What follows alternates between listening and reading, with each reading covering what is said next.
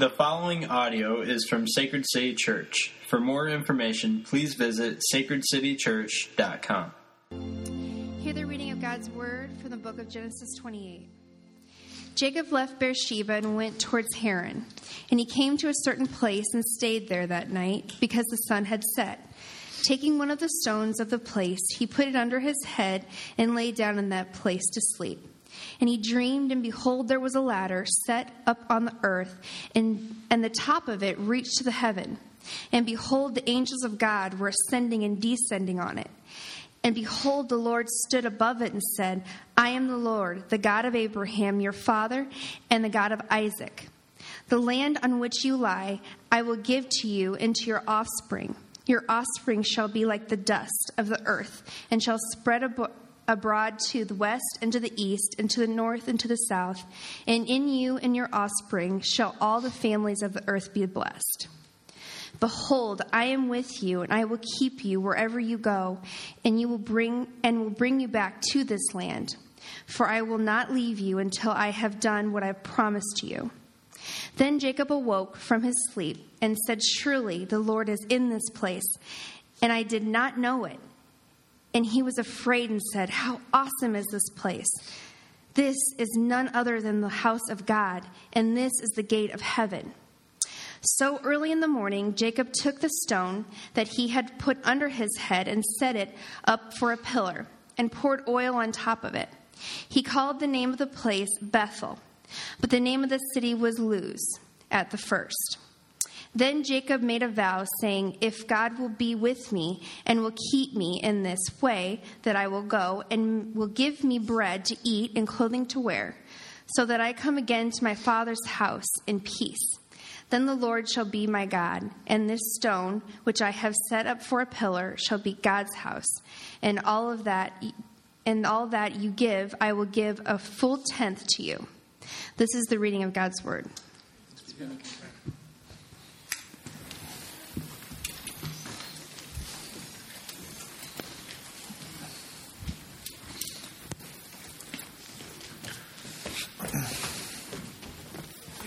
Thank you, Jim. Good morning. Welcome to Sacred City Church. My name is Justin. I'm the pastor around here. I want to welcome you. Thank you for joining us. We have a, a visitor forum directly following this service um, next door in the cottage. If you are new to Sacred City or you're uh, maybe you've been new since Easter or for the past few months and you want to hear a little bit more about our vision, our values, what we do around here, we would welcome you. There's going to be a light lunch provided, and um, I'll be there, and you'll be able to ask me questions if you want to ask questions or, or whatever. So hopefully I'll see you over there after the service. I'm going to go ahead and pray and, and jump in today. Father, I thank you for the gift that you've given us of your word. Uh, we are like blind people wandering around, um, bumping into things. We don't know where to go. We don't know how to get to heaven. We don't know how to know God, or we don't know anything really about God. We have this weird sense that there's a God, but we don't know anything about you other than what you've revealed to us in your word. Father, you have given us your word so that we might know you. And that's a gift to us. That we can know, not just that there is a God out there, but we can know what that God is like. We can see and we can read and we can come to know your attributes and your character because you're so much different than the God that we create in our own mind. So I ask today, through your divine, divinely inspired word, I ask that you would speak through me that you would think through my mind, that you would feel through my heart, that you would communicate what you want to communicate to these, your sheep, your people. And Father, this would um, be about you, it'd be about your glory, and that you would even touch our ears and anoint our ears so that we can hear what the Spirit is saying to us, your church. I pray all these things in the name of Christ for God's glory and our joy. Amen.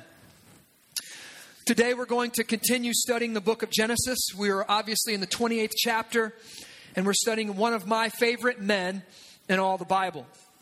Um, if you've been around the past couple of weeks, you've, you've been introduced to this guy named Jacob. Okay? Jacob is a shrewd dude. right? He's the type of guy who wins the reality TV show because he's willing to do just about anything to win, right? Jacob is in it to win it, right? Jacob lived by the motto if you want something in this world, you better reach out and take it. It's up to you to make it happen. Things aren't just going to happen on their own. Don't just sit back and watch life go by. Take it, grasp it, go get it, earn it, make it happen. When I was in high school, our football coach painted this on the wall, four foot letters make it happen. Make it happen. That was the motto. Get out there, your destiny's out there, go make it happen. Jacob lives by the motto it's a dog eat dog world. And it's better to be the dog who's eaten than the dog who's getting eaten, right? I like Jacob because he reminds me of myself. He sets his mind to something and he makes it happen. When I was in high school, I spent 28 days at the toughest wrestling camp in the nation. I had to skip prom my junior year to pay for it. I didn't see my family for over a month. I had four practices a day, and I walked away from that camp receiving the most coveted award of the camp. See, my whole life was wrapped up and around wrestling. It was my way to be somebody. It's the way that I found my validation as a person. It's what I did, it's what I was good at, it's where I got my attaboys. So because of my whole identity was wrapped up into wrestling, I was willing to do to do just about anything to be good at it. You got in my way? it's not going to go well for you. I was well, I'm not I can't get into it too much. It's not about me. This is why I resonate so deeply with Jacob. Jacob was a man who was so desperate for validation that he's willing to dress up like somebody else to get it. You saw that last week. Sam did a great job talking about that last week. He's a man who's so desperate for validation, so desperate for approval, so desperate for the attaboy of someone outside of himself that he's willing to put on somebody else's clothes. He's willing to dress up and look like somebody else and smell like somebody else. And right here in this moment, marketing was born. Right? That's what the culture sells us, right? You want to look like this person? Put these clothes on. You want to be popular like this person, smell like this, wear this, and everybody will flock. I mean, the funniest one now are these Axe commercials, right? Just blatantly obvious. Men spray this on you, and women will fall at your feet wanting to sleep with you, right? This is where it begins. See, Jacob lived by the motto, and Jacob was shaped by the thought, I'll be, and listen, I want to see, you, I think many of us are going to resonate with this. I'll be whoever you want me to be. Just tell me I'm loved. I'll be whoever you want me to be. Just tell me I'm accepted. Give me that attaboy or attagirl. See, this story still speaks very loudly to the culture that we live in. Our culture says choose an identity. That means locate a person that you would like to be. Okay? There's a lot of ways to do that now. It used to be a lot more difficult. You used to have to like read books to do this. Okay? Now you can just scroll pictures, right? And I like that. I want to be that person. I want to have kids like that. I want to have a house like that. I want to have clothes like that. I want people to say that about me. See, just look through the culture, find a person that you want to be, and then go be it. Put their picture on your wall, put it on your desktop, put it on your screensaver, put it on your home screen, and go out and work the rest of your life to become that person. Go do it. Go achieve it. Be a self made man or woman. And it's into this culture, this, this culture, this natural culture of performance, that we need to hear the gospel that's found in this passage in Genesis today. See, if you've been around with us for a while, you would know Genesis tells us that us, every single one of us, has been made in the image of God. And one thing, this is just one thing that that means, is that we are created to image Him. Right? In a sense, we were created to reflect God, to reflect His nature, to reflect His character. I want to say incommunicable, or His communicable attributes, okay? But that might be um, too theological. The things that, the good things about God, some of those things can be reflected through our life. We're meant to do that. We're meant to reflect His nature, His character, His creativity. But what we do instead, actually, look to the person next to you and say, He's talking to you. Okay, now look to the person next to you and say, and He's talking to me. Okay, I'm just clearing that up right now. All right, listen. What we do instead, this is what we do instead. We try, willingly or unwillingly, we push God out of the way and we say, Who are you to tell me who I am? I'm an American and I want to choose the type of person that I'll be. I want to decide what my identity will be. I'm in charge of who my identity, what my identity is going to be. I get to choose that. But since we can't change the way we are created, Okay? We can't change that. We are still made to reflect something so that when we turn away from God, all we do is replace Him with something else. Okay? This is what I mean. In a sense, we're all mirrors. That's what we do. We were made to shine our mirror, to point our mirror towards God and, and His goodness and His grace and His nature was meant to reflect off of us and shine to the culture around us so people would look at us and say, oh, that's what God's like. He's incredibly gracious, He's incredibly kind, He's incredibly long suffering, He's incredibly good. That's what God is like. Oh, and they see it and it bounces and it reflects up to God and they give God glory. But what we do, and when we say, hey, God, you know what? I don't really want your way. I don't really want to know about you too much. I want to do things my own way. I want to create my own identity. What we do is we turn that mirror. And what do mirrors do? They reflect whatever's in front of them. That's what they do, right? So what happens is now we don't stop imaging something, we just image something less good than God. That's what happens.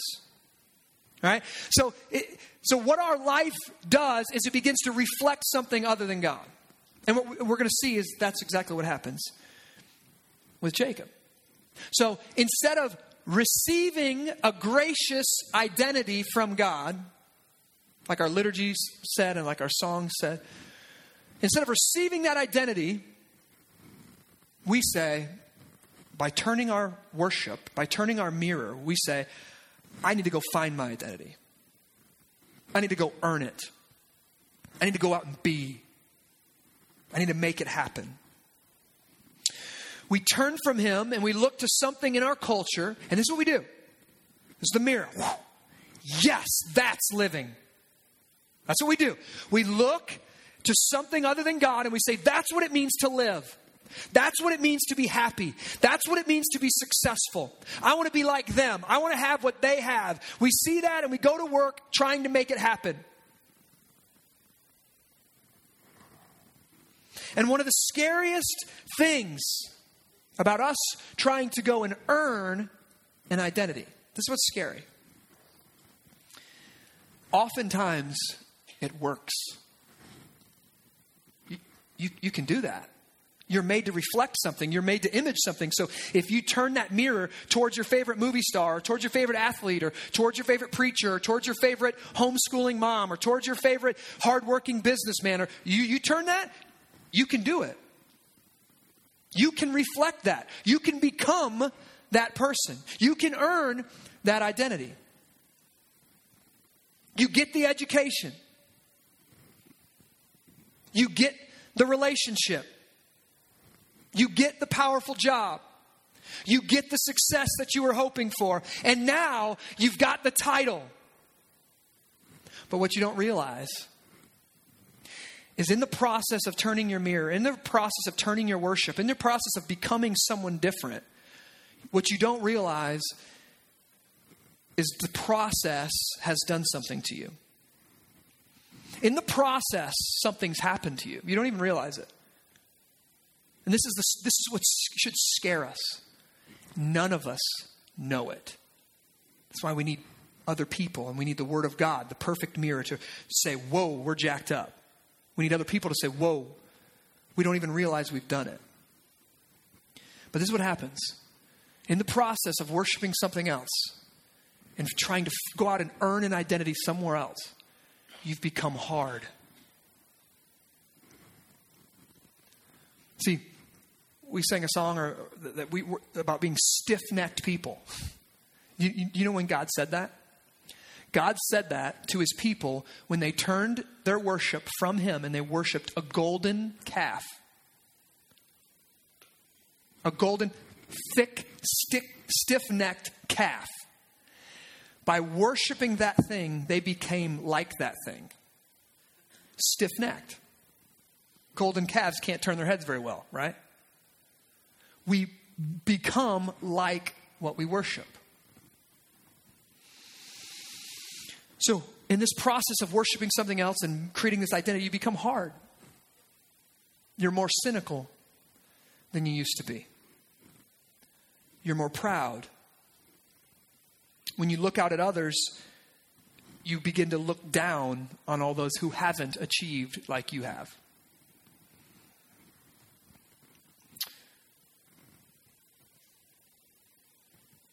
This is all to say, this is how I'm going to sum it up today. This is all to say that heaven is closed to you. Heaven is closed to you. That's how you li- you're living your life. See, you've turned and you're reflecting something else, and now you're a stranger to grace. You're an outsider to God's mercy. You don't feel a deep sense of gratitude over the life that you've given because ultimately you know that your current identity and your station in life has been created through your own determination and in your own hard work. God didn't get me through college, I did. God didn't get me this job, I did. I interview real well. I work hard. I had good references. I put in the time. Look at me and do like me. You want to be successful? Act like me. We're we become strangers to grace. You want good kids? Do what I do. You want a good marriage? Watch me.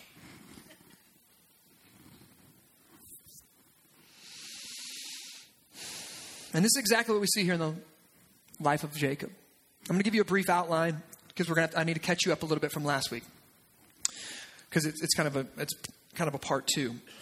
Number one, first thing we see is De- Jacob is a man who's desperate for an identity because he doesn't receive, he doesn't have a relation with God, he doesn't have his mirror pointed to God, and his father sins against him, and his father hurts him, and his father doesn't give him the love and validation that a father is meant to give. His father sins against him. So what Jacob does is what many times sinners without the grace of God do.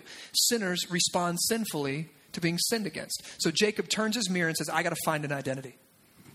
I didn't get it from my dad. I don't have a relation with God. I got to turn my mirror. I got to find something to worship. Sam did a great job covering that last week. Um, Jacob was unloved by his father, and he was looking for a way to fill that hole. I know many of us resonate with that. He needed validation, he needed blessing, he needed leadership, but he was sinned against by his father. So, what Jacob does is Jacob turns his mirror. He sins against God. He sins in order to achieve that identity. He goes out and he starts to scheme. Remember, he dresses up like somebody else. He sins against God. He sins against his father. He says, You won't give me the validation that I want. He doesn't pray. He doesn't fall on his knees and say, Oh, God, help me. I need you. I need to know who I am in you. I, I need your grace. I need your goodness. No, he schemes. He goes out and tries to earn the identity that he wants. He says, Fine, you're not going to give it to me. I'll steal it. I'll take it. So, number one, he, he's desperate for an identity. Number two, he schemes in order to get it. But here's the key. Number three, Jacob isn't happy because he's a stranger to grace. Heaven is closed to him. There's no communion. Up until this moment, there's been no communion between him and God. We even saw it in the last chapter. Where he's, he's speaking to his dad and he goes, Hey, it's Jake. Hey, how'd you kill that animal so fast? He goes, Oh, your God gave me success. Whose God? He doesn't say our God. He doesn't say my God. He says your God. See, Jacob is an outsider to grace. He's an outsider to God. He doesn't have a relationship with the Father. Heaven is closed to him. Everything he's gotten in life has been through his own blood, sweat, and Ponzi schemes. And this is what I want us to see today. When we choose to live our lives like this, when we turn from the worship of the real God to find an identity somewhere else, we become like this. Listen, this is how I want to describe it. We become, we become black holes. Black holes, anything that falls into a black hole, it just disappears, right? Just absorbs it, right? It's never ending. People who have this hole in their soul, people who can't find their identity in Christ, and they turn that to other things, they become relational black holes. So desperate for the love and approval of heaven, but only heaven can give it. But since heaven is closed to them and they're strangers to grace, they try to use people to try to fill that hole. So they have relationships and relationships and relationships, and they're needy and they're needy and they're needy, and you can love them and love them and love them, and they'll take, take, take, but it'll never be good enough. And they'll never feel loved. And if that's you, you know it.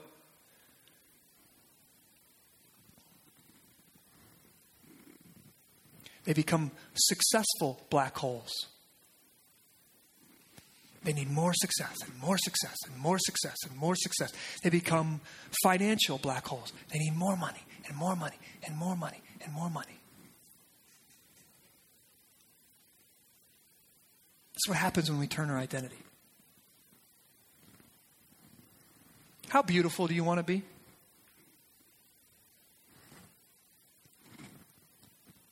I think more than likely your answer is more. right? Can I ask you this? Rhetorical question. How much love do you want? Do you ever just go at the end of the day, I'm loved out. Back off. Honey, just stop. Because I I'm I'm plumb full today. No more. Save that one for tomorrow because it's just I want you to think about this.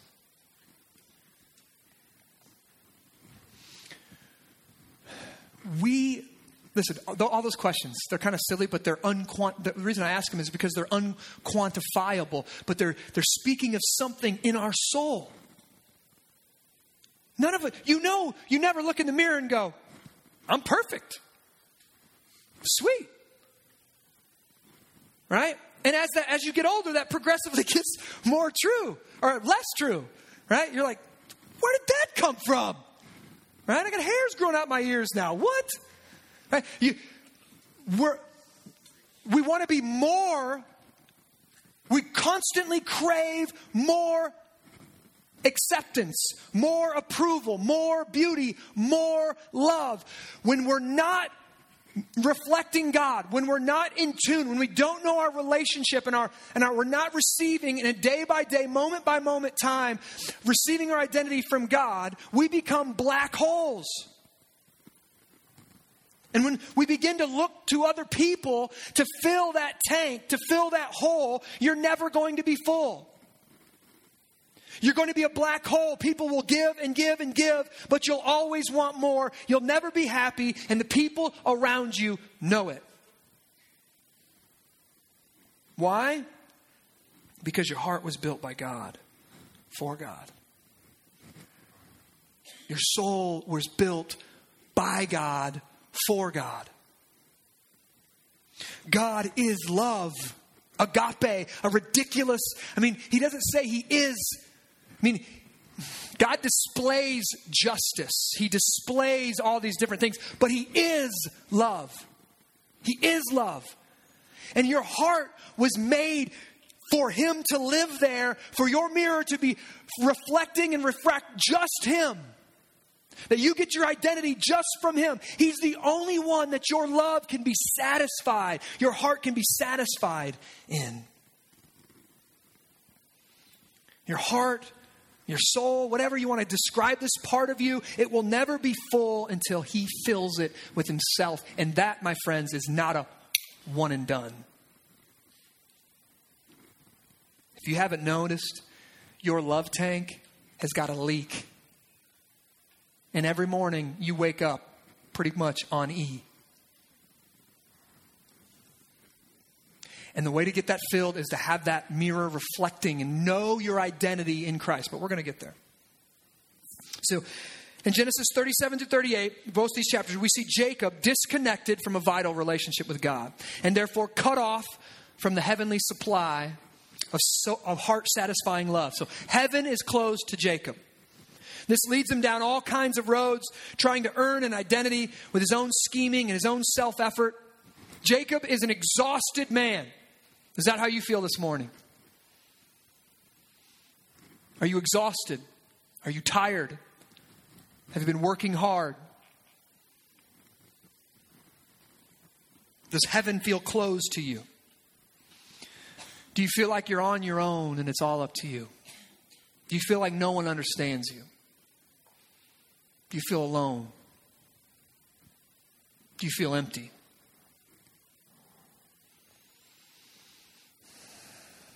To be left on your own is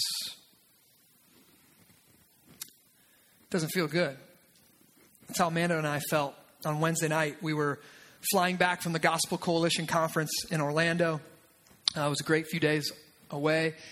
And uh, we were excited to see our babies, to get home and see our babies. We flew out of Orlando into, into the Atlanta airport. Um, our flight was supposed to leave from Atlanta to Moline 8 p.m. Right? We're going to get home at 10 p.m. Everything's going to be good. You know what happens, right? You, you, you, you get to the thing, the gate changes. Oh, crap. Uh oh. Gate changes again. Oh, no. You finally get there. It's delayed. It's delayed. It's delayed. You're still holding out hope. Midnight comes around. Canceled flight. This is what the lady does. And I'm not, not joking. And I'm going to use, let me just do this. This is what the lady from Delta does. Just throw that out there. Not bitter. I'm not bitter or anything. Uh, she says, after she's been progressively, you know, postponing our flight over and over and over, and it's not her fault, I get it. But then she does this. Um, I'm sorry, ladies and gentlemen, but your flight has been canceled, and you need to find the nearest checkout, or you need to find the nearest kiosk to find your hotel reservations and make your flights ready for tomorrow. Just takes off. It's midnight. We're in, an, in a dead airport, an airport that's empty, right? And she just drops the mic and go ahead, deals with it. Takes off. And there's about 90 people like, whoa, hey, and she's just gone, right? On our own, right? We've got, we've, my parents are out of town. We've had babysitters pretty much all week long. We've got three babies at home. And we're in Atlanta. My wife looks at me, we're renting a car and driving home tonight. And she was dead serious. And I'm like, I will kill us both. I can't stay up that way that long. We felt completely on our own. We felt completely alone. Is that how you feel with God this morning? Do you feel like you're on your own? This is no doubt how Jacob felt. Heaven is closed. God had made some promises to his parents, but, but to him, heaven had been closed. He was a stranger to grace. He had no visible way into a relationship with God. If he wanted to be somebody, it was up to him. If you want to be somebody in this world, you better take it. You better look out for number one. You better go out and get it. Is that how you feel? Well, you're not alone. Jacob is in the same place.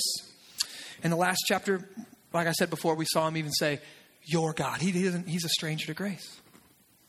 But this is what's so beautiful about God. And this is why I said in, in my prayer, we, we don't, we wouldn't believe this. And I would say we can't believe this to be true unless we believe the Bible to be divinely inspired. There are no other gods in the universe that do what we're about to see. And this is the key. If you want to have your life changed, and if you want to have your identity, that, that we all have shifted our identity to something else, if you want to have that pop back, if you want to have that mirror brought back to reflect God and to get your identity from God and to have Him fill that hole in your soul, this is, you have to be, number four, you have to be surprised by grace. You have to be surprised by grace. And that's what we see with Jacob. Let's go to verse 11. Genesis 28, verse 11. So let me just set the stage. He gets kicked out, right? He's, he's on. He's got to go find a wife. He's, he, Esau's trying to kill him. So now Jacob is on the run. His brother has said, I'm going to kill this guy for stealing my blessing. He, you know, Jacob's already, he swindled his brother. He swindled his dad. He's trying to create his own identity. And now we find him, right now we find him as a sinner no relationship with God. His life is at rock bottom. He's on the run. He's camping out under the stars. Listen to this.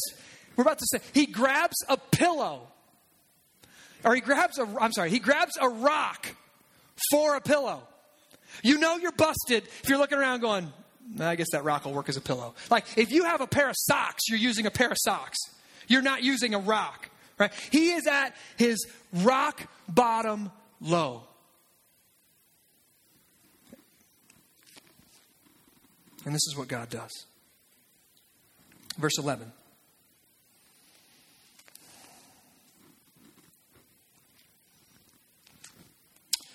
And he came to a certain place. I love it. It's not even named because you know why? it doesn't matter. That's why. It's nowhere's it's no man's land. It's nowhere. It's anywhere. It doesn't matter. He came to a certain place, and there he stayed that night because the sun had set. Taking one of the stones of the place, he put it under his head, and he lay down in that place to sleep. He's at rock bottom. But look what happens. Verse 12. And he dreamed, and behold, there was a ladder, or, or the, a better translation, they go back and forth between ladder and like a wide set of stairs. Okay? Stairs kind sometimes gives us the better analogy because people can go up and down at the same time. A ladder, you think only one person can go up and down at the same time. Okay? So it's it's a, a connection point to heaven. And he dreamed, and behold, there was a ladder set up on the earth. And the top of that ladder reached into heaven. Whoa! And behold, the angels, the, the messengers of God, were uh, going up and down, ascending and descending on it. And behold, the, the Lord stood above it. And he said, I am the Lord, the God of Abraham, your father, and the God of Isaac. Okay, so look, this is what happens. Jacob is at the rock bottom of his life. He's been a schemer, he's been a deceiver, he's been trying to earn an identity. He's on the run alone, him and his rock pillow. And God, when Jacob is at his worst, God gives him a glimpse of grace.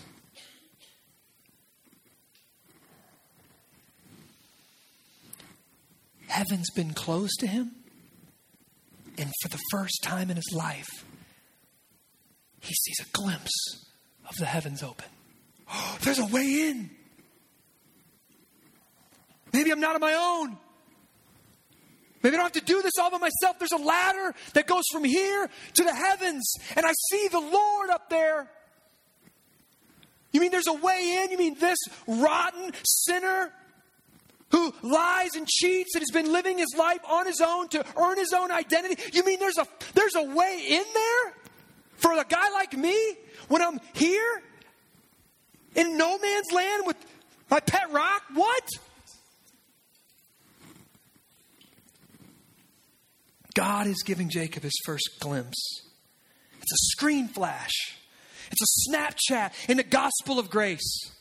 Here and gone. Jacob sees a glimpse of the Lord. But here's the deal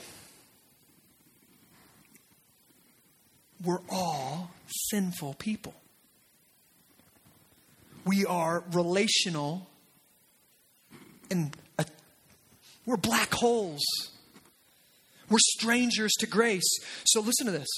When Jacob sees this ladder in his dream, he filters the dream through his own imagination or through his own story. He filters the dream through his own story. I want you to hear that. God gives him a glimpse of grace, and he filters that through his own story. He thinks, oh, oh, oh, oh, I see, I get it, I get it. A ladder. What are ladders for? I need to climb that. Okay, I get this. I, I get what I got. Obviously, God gave me this enormous ladder because He knows I'm an excellent climber. Hey, I came out of the womb with a great grip on my brother's heel. I can obviously grip this ladder. I'll climb that thing. Listen, he's been an achiever. He's been an earner. He's been trying to get his own identity his whole life. And when God gives him a glimpse of grace, heaven's open, there's a ladder. He filters it through his own story. Oh, God obviously sees how hard of a worker I am. He knows. I get it. Give me a ladder. I'll climb that thing. I'm superb. I'm the man. I get this. See, when I was 17 years old, this is how I saw my first glimpse of grace. When God first, poof, took the blinders off my eyes. I looked at the gospel through the eyes of a hardworking wrestler. Oh, I get it. I get it. I need to be really disciplined. Oh, I get it. I need to read my Bible a lot now. Oh, I get it. I need to pray for an hour a day. I get it. Oh, I need to burn all my secular CDs. Dang it. Like three times I did that. Bought them all again. Oh, I get it. I get it. I get it. I get it. There's the ladder. I just got to climb that and I get to God. Eventually I get up there. See, no doubt when Jacob sees this ladder, he's like, oh, I got it. Finally a way in. I'll climb that ladder. I'm ready to do this. I want to see the Lord. Let's go. And guess what? Poof! It's gone.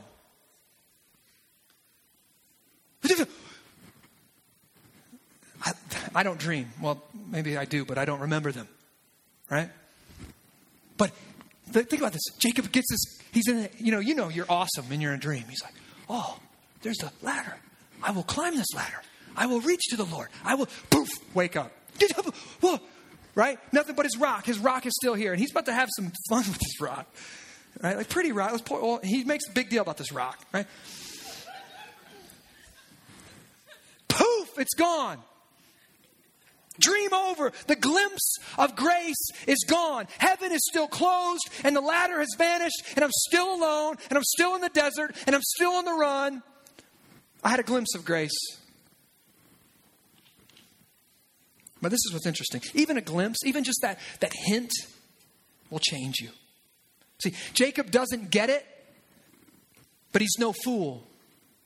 See, I didn't understand the gospel when I became, a, this is weird. I became a Christian. God saved me, and I didn't understand the gospel.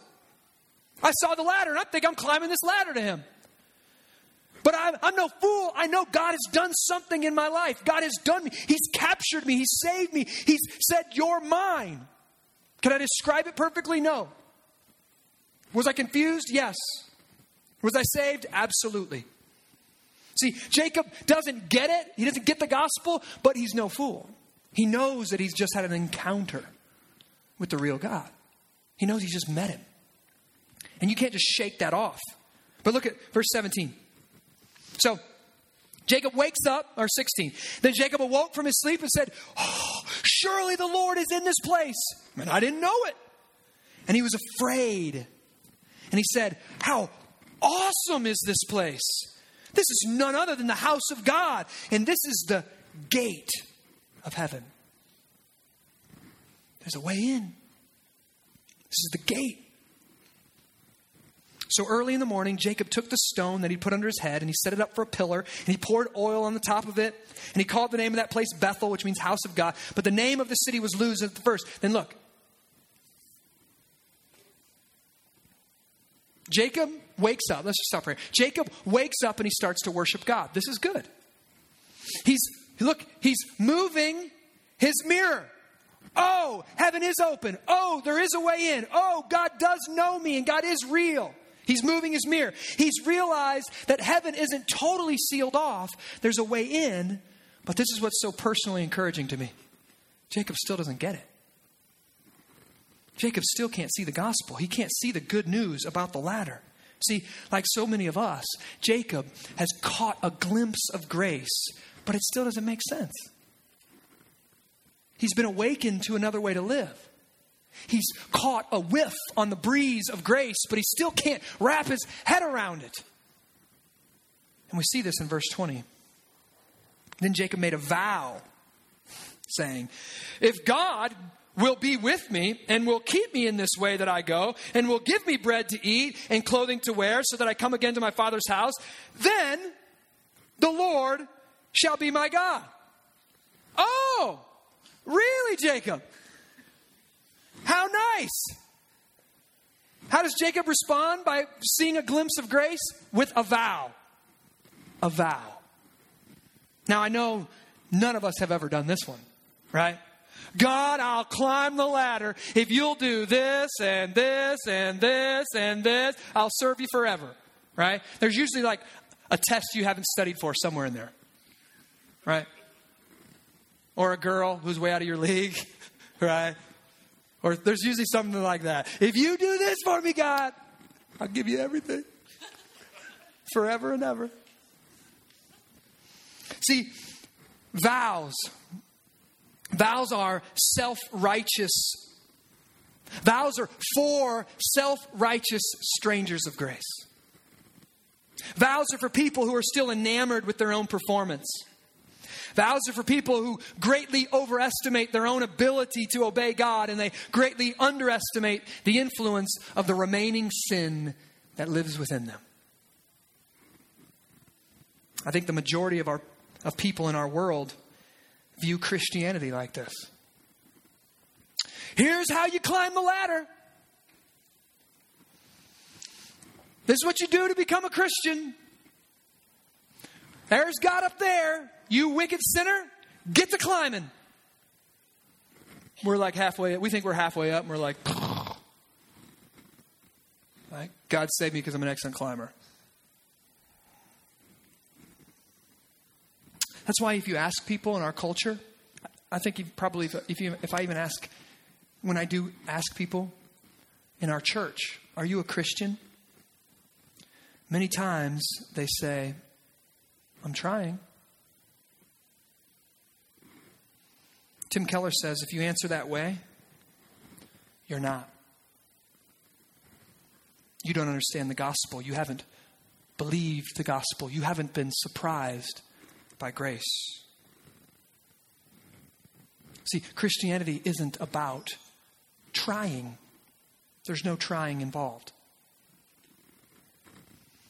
You're still like Jacob trying to climb the ladder into a relationship, or Christian people in this room, or you're still climbing the ladder trying to keep trying to stay in, trying to keep your relationship fresh and trying to trying to, you know, you're saved, but you think now to become like Jesus and to live like a Christian, now you just have to do a lot of climbing, a lot of hard effort, a lot of work, a lot of striving. You're still making vows. You're still issuing promises of obedience.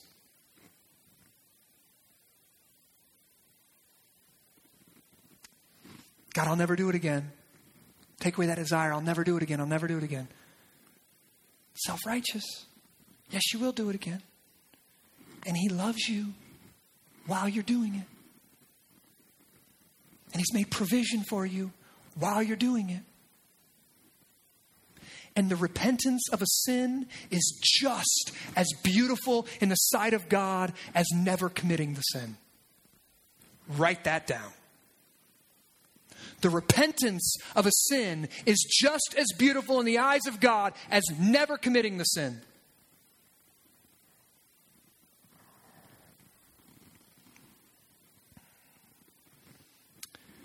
I'll try harder.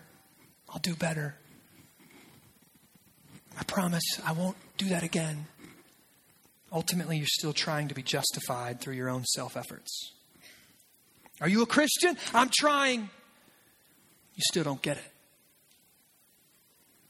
Listen, how do I get it?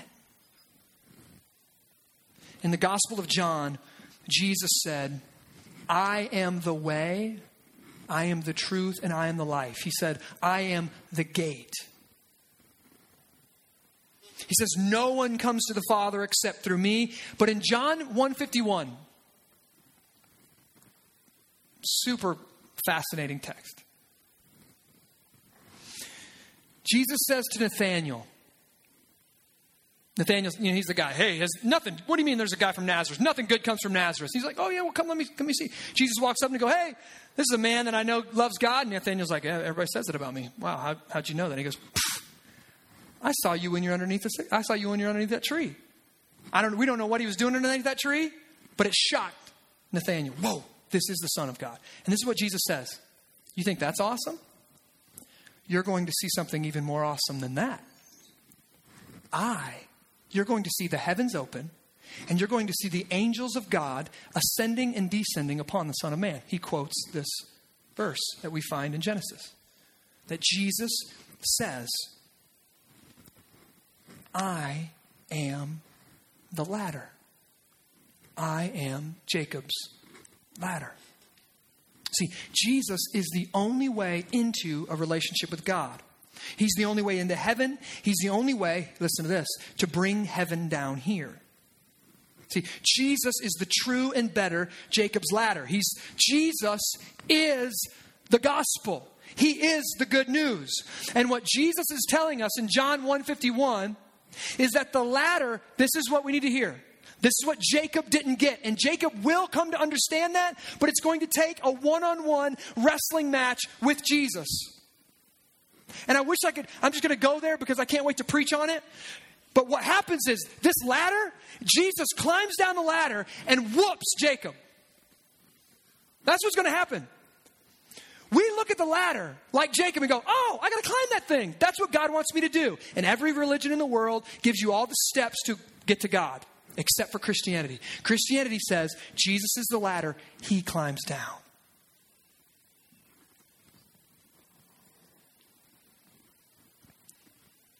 What Jesus is telling us is that the ladder was meant to bring him to us. The ladder from heaven isn't meant for Jacob or us to try to climb out up. The ladder was Christ coming down. But listen to this. For those of us who really enjoy earning and we've gotten used to creating our own identity, we've got used to, you know, earning and approval and achieving, we're hard workers. This is tough for us to believe.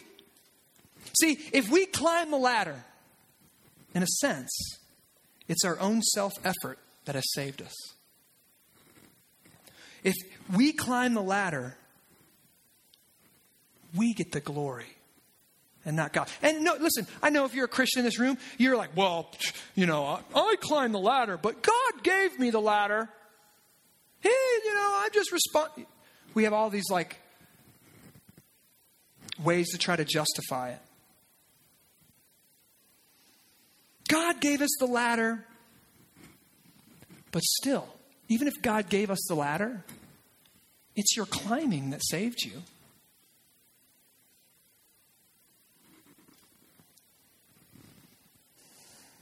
If this is how we think of this is how we think of the gospel, if this, if this is how we think this is this is how we enter heaven, this is how we enter into a relationship with God, or how we continue to relate to God, this is how we earn an identity, then we're going to feel okay with treating God the way Jacob did. Thanks for the ladder, God. I'll get right after it. Look at the last verse 22. And this stone which I've set up for a pillar shall be God's house, and of all that you give me, I will give a full tenth to you. Sounds kind of cool. Oh, he's tithing. But let's put it in context. All right, God, if you do this, this, this, this, this, this, this, this, this, this, then I'll obey you and I'll even give you 10%. Think about that. God, here's the deal. You give me a hundred, I'll give you back 10%.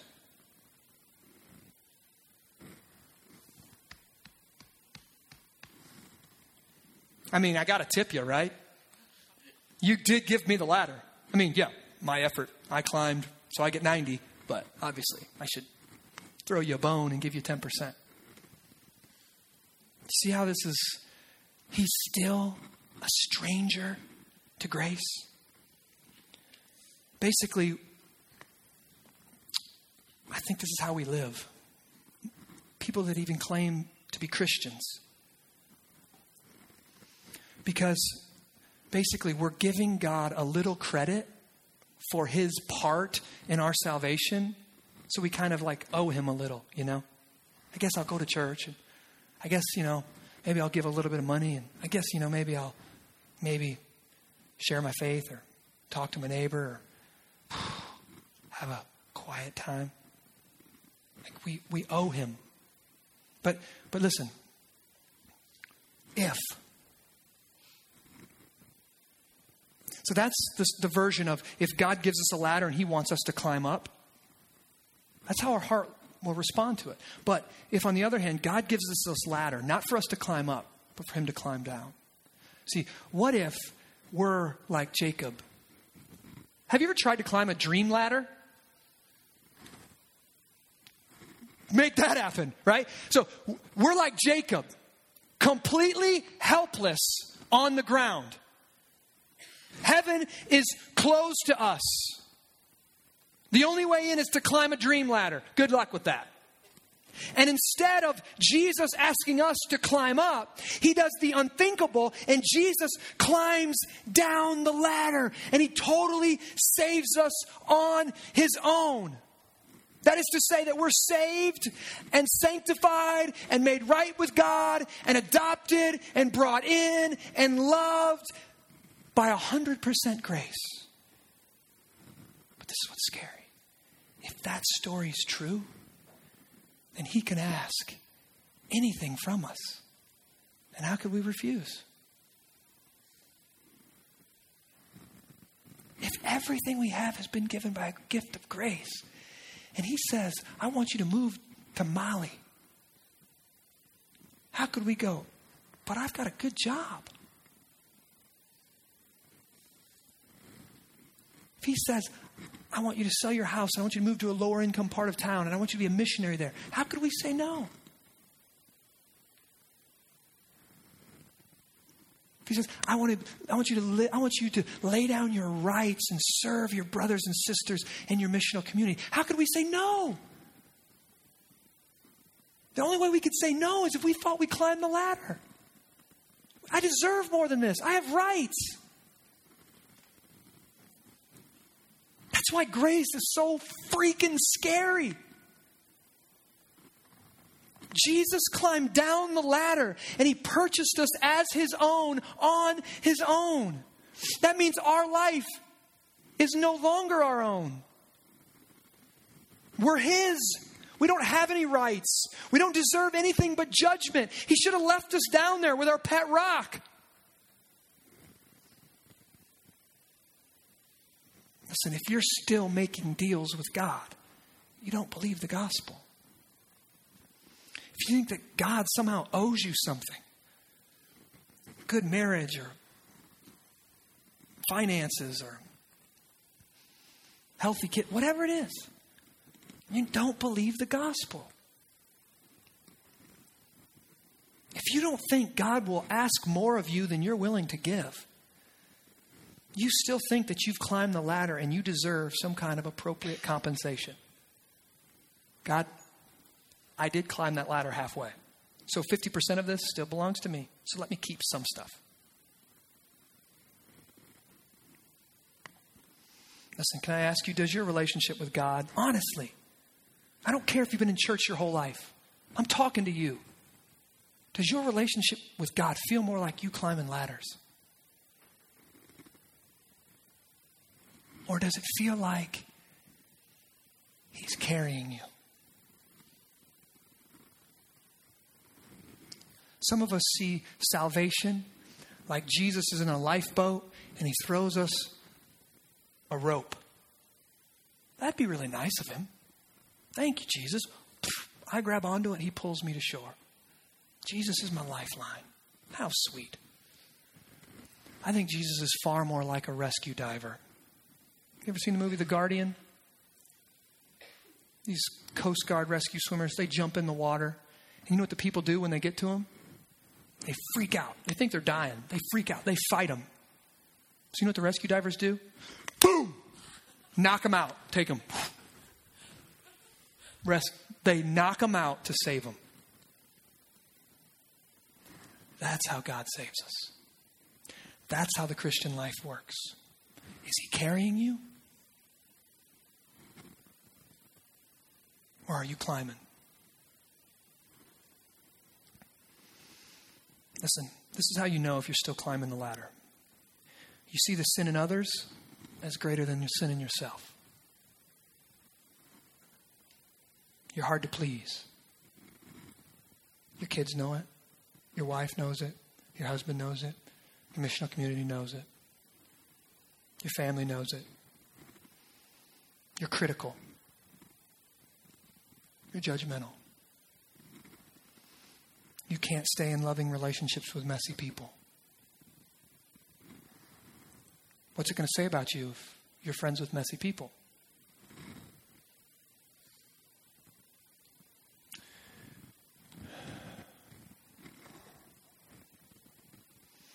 Oh, for a church who catches a glimpse of grace. Oh, for a people in awe of the God who would open heaven. Why does he do it? Psalm 18 19. He has rescued us because he delights in us. What? He opened heaven. He put a ladder. He climbs down it. Christ is incarnated into our culture. Why? Because he delights in us. What? We have we are not delightful people.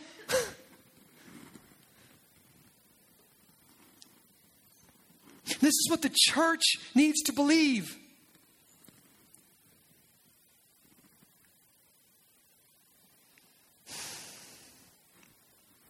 For God, a God who has humbled himself and came and lived the life that all of us fail to live.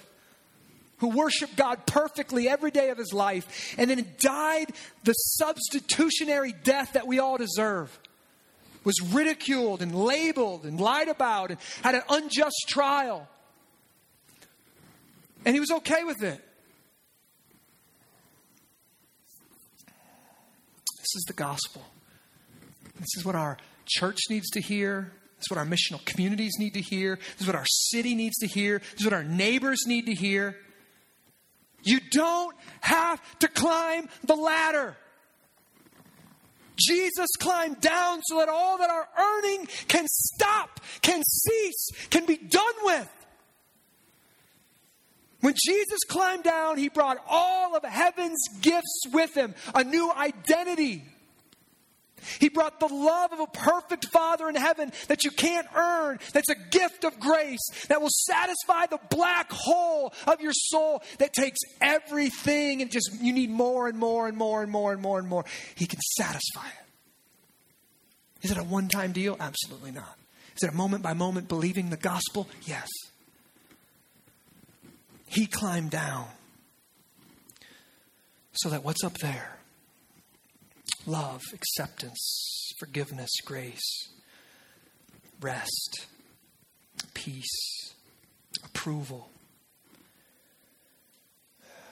the identity of a son and a daughter in the family of God. He came down. So all that, all of that can be ours because he delights in us.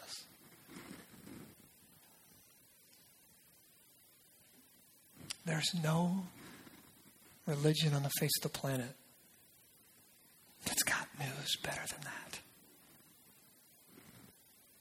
And I pray today that, like Jacob, you've caught a glimpse of grace. You've caught a whiff. And it's going to take, listen, I wish we could, I wish it was done in one sermon. I wish I could preach it and you go, give me that. I'll take it. But what we're going to witness in the life of Jacob is it takes a lifetime to believe it. And God is going to, uh, Jesus is literally going to climb down the ladder and rescue swimmer him. Boom. And rescue, wrestle him. It's going to take a long time. That's why we have missional communities. That's why we live life on life and t- together with people. We don't believe the gospel. It's too good to be true. And that's why we turn the mirror. I pray that God would shock us with His grace today. Most merciful Father, I am a man like Jacob who desires to worship other things and make his identity on a myriad of other things, primarily on my own self effort. I even want to relate to you through my own self effort.